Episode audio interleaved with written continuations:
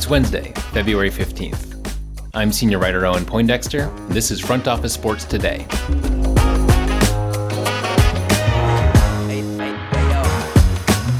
The World Baseball Classic begins on March 7th when Cuba takes on the Netherlands, and the game will restart baseball's efforts to grow and connect overseas. In 2005, the International Olympic Committee announced that baseball would not be part of the Olympics. Very quickly, people began organizing an international baseball tournament where players from around the globe could represent their country. The first WBC was in 2006, won by Japan. Also happened in 2009, Japan repeated. 2013, won by the Dominican Republic, and the US got its first win in 2017. It was supposed to happen in 2021, but that obviously got canceled due to the pandemic. MLB has made 15 international trips since 1996, and things seem to be ramping up in 2019 when there were series in Mexico, Japan, and the UK. And then the pandemic happened, and that shut down international trips for three years. So, this World Baseball Classic is not just the next iteration of the sport's biggest international event, it is a key moment as the sport seeks to grow in Asia, in Central and South America, and even in Europe. I attended a Zoom press conference with Trea Turner, Kyle Schwarber, and JT Realmuto, all of whom will be playing for Team USA.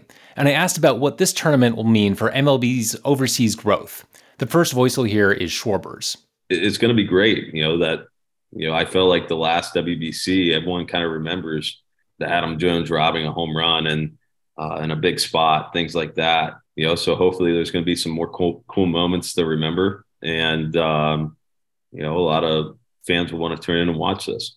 Now, a prerequisite for making the WBC something that fans get really excited about is having top quality MLB players in the game, and that means having buy in from MLB teams. This comes up with the NHL around basically every Winter Olympics. It's always in the middle of the NHL season, and there's this tension where a lot of players want to represent their countries, and obviously it's a great event for growing the game, but there's also a high likelihood that at least one team is going to lose a key player for their playoff push. With MLB, the conversation has been more about players, especially pitchers, ramping up to full exertion without the normal spring training period. So here's JT Realmuto speaking to that issue. I think just kind of continue on the trajectory we're on now. You know, I mean, more players are getting more and more interested in it um, across all countries. I think teams are getting more and more willing to let their guys play for it and, and their pitchers come out and pitch, you know, because there's always that risk.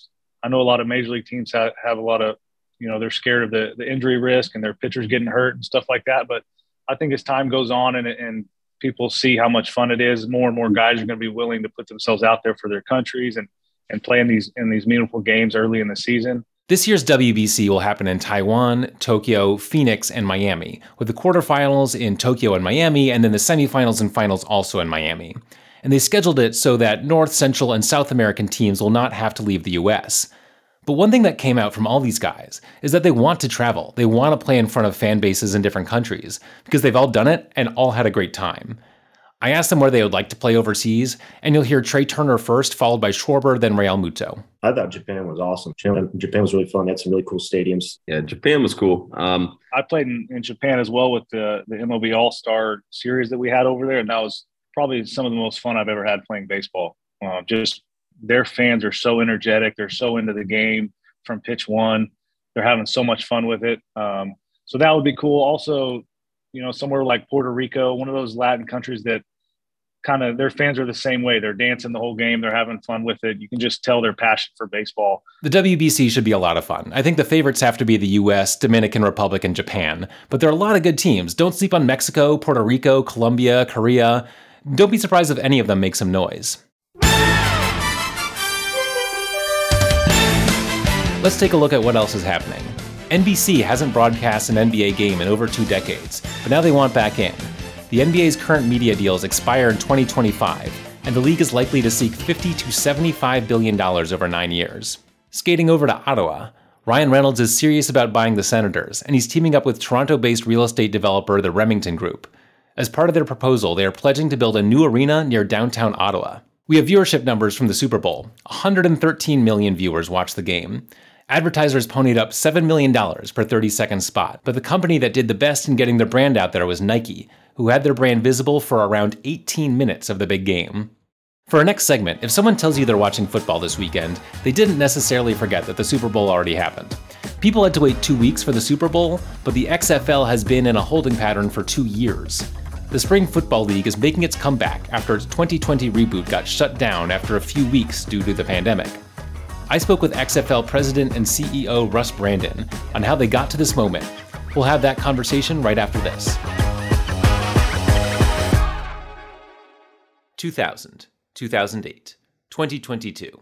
When it comes to the economy, those are some scary years. Dot com crash, housing crash, and the roller coaster we're going through right now. One thing is certain it's a dangerous time to not know your numbers, but over 31,000 businesses have the confidence and clarity they need because they rely on NetSuite by Oracle, the number one cloud financial system. NetSuite gives you visibility and control of your financials, inventory, HR, planning, and budgeting so you can manage risk, get reliable forecasts, and improve margins. Everything you need all in one place. So, how do you prepare for uncertain times? The answer NetSuite. NetSuite helps you identify rising costs, automate your business processes, and easily see where to save money. That's why 93% of customers say they improved their visibility and control when they upgraded to NetSuite. What are you waiting for? Right now, NetSuite is offering a one-of-a-kind flexible financing program. Head to netsuite.com slash front office right now. netsuite.com slash front office. netsuite.com slash front office.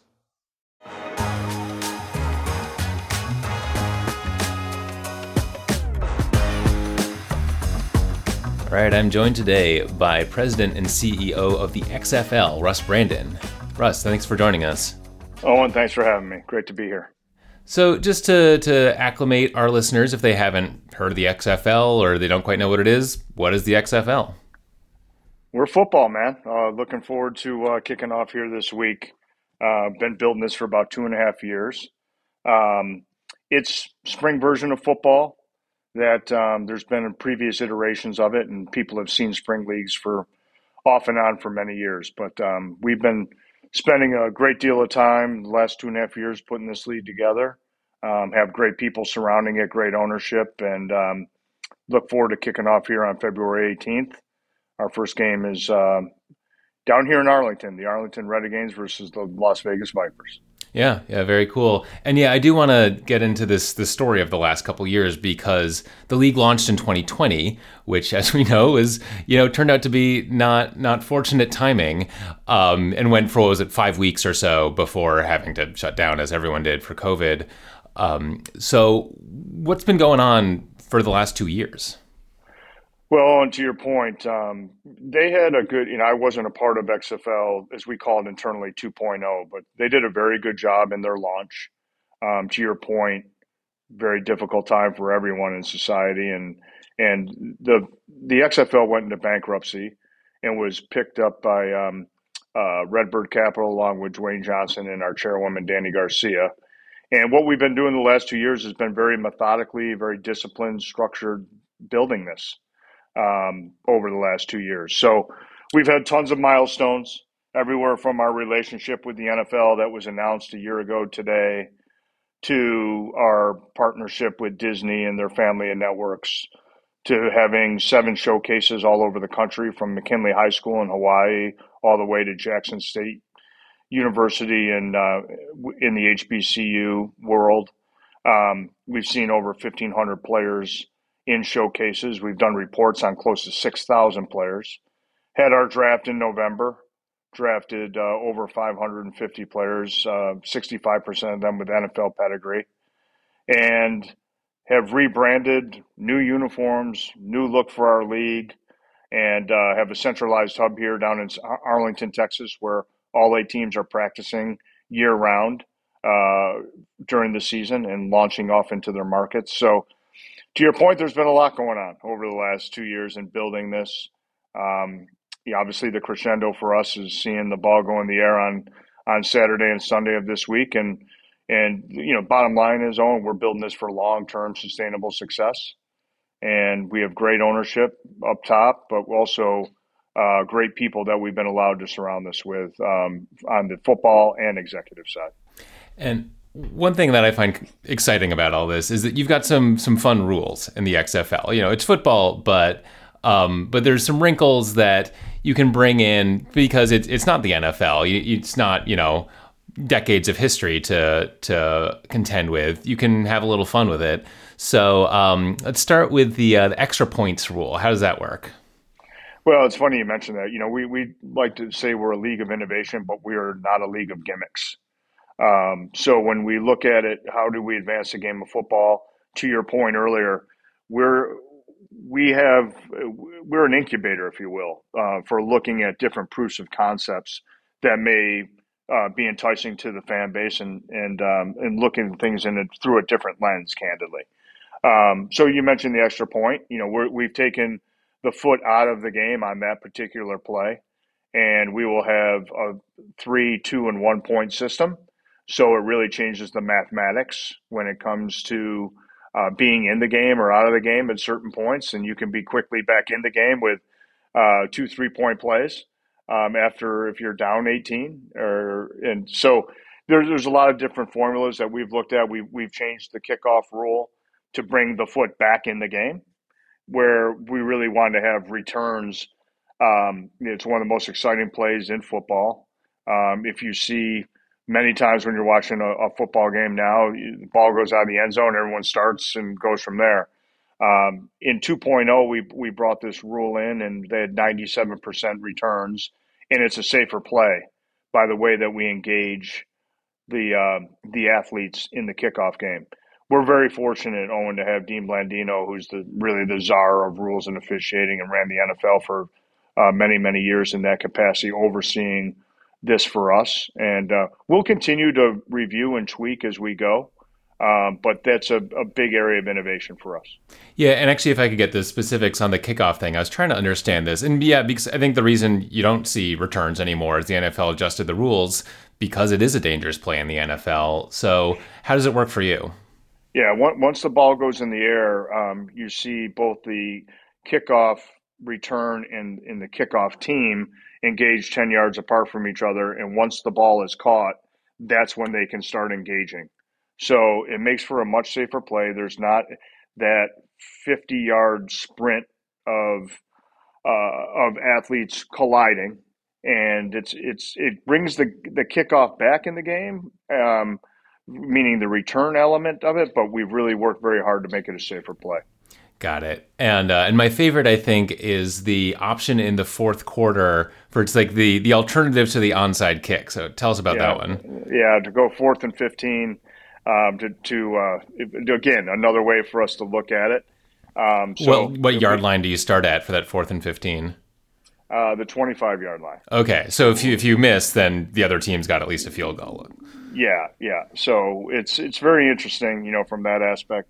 Um, you know, again, we're we're toying with it. We're also looking at different ways to maybe bring the onside kick back in a different way as well. And these are the kind of things that we're working on. We we we can be that incubator of of opportunity.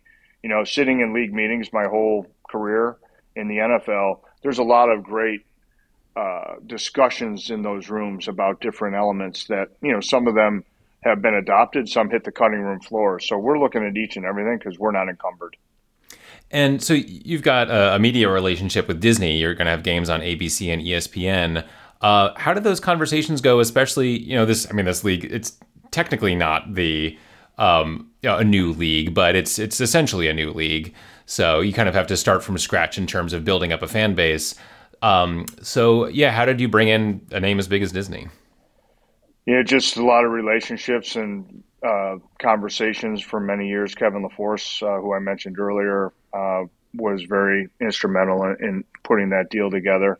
You know, to have all of our games in one location uh, when you talk about the Disney family of networks.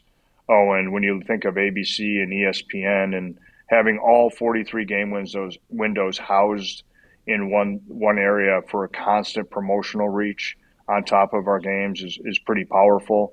Excited, they've been an incredible partner. They've leaned in uh, in, in, such a major way. Um, they're excited about it. There's different ways that you know we're looking to be to bring the game to the consumer. Um, and, and again, much like we were just talking about with rules, you know, Dean Blandino and, and Jay Rothman, our head of broadcast, will be in a command center for all 43 games. And Dean will be able to uh, be a part of each and every broadcast and speak to the officials on the field, provide transparency to the consumer on why these decisions are being made as well. So, yeah, they've been ESPN's been amazing. Uh, all the executive team and the talent, and we're very excited um, to have them as a partner. Obviously. Yeah. All right. Very cool. Russ Brandon, thanks so much for joining us on the podcast.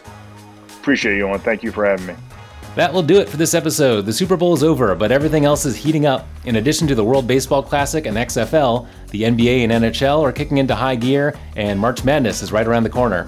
Subscribe on Apple, Google, or Spotify to keep up with all that, and we'll see you tomorrow.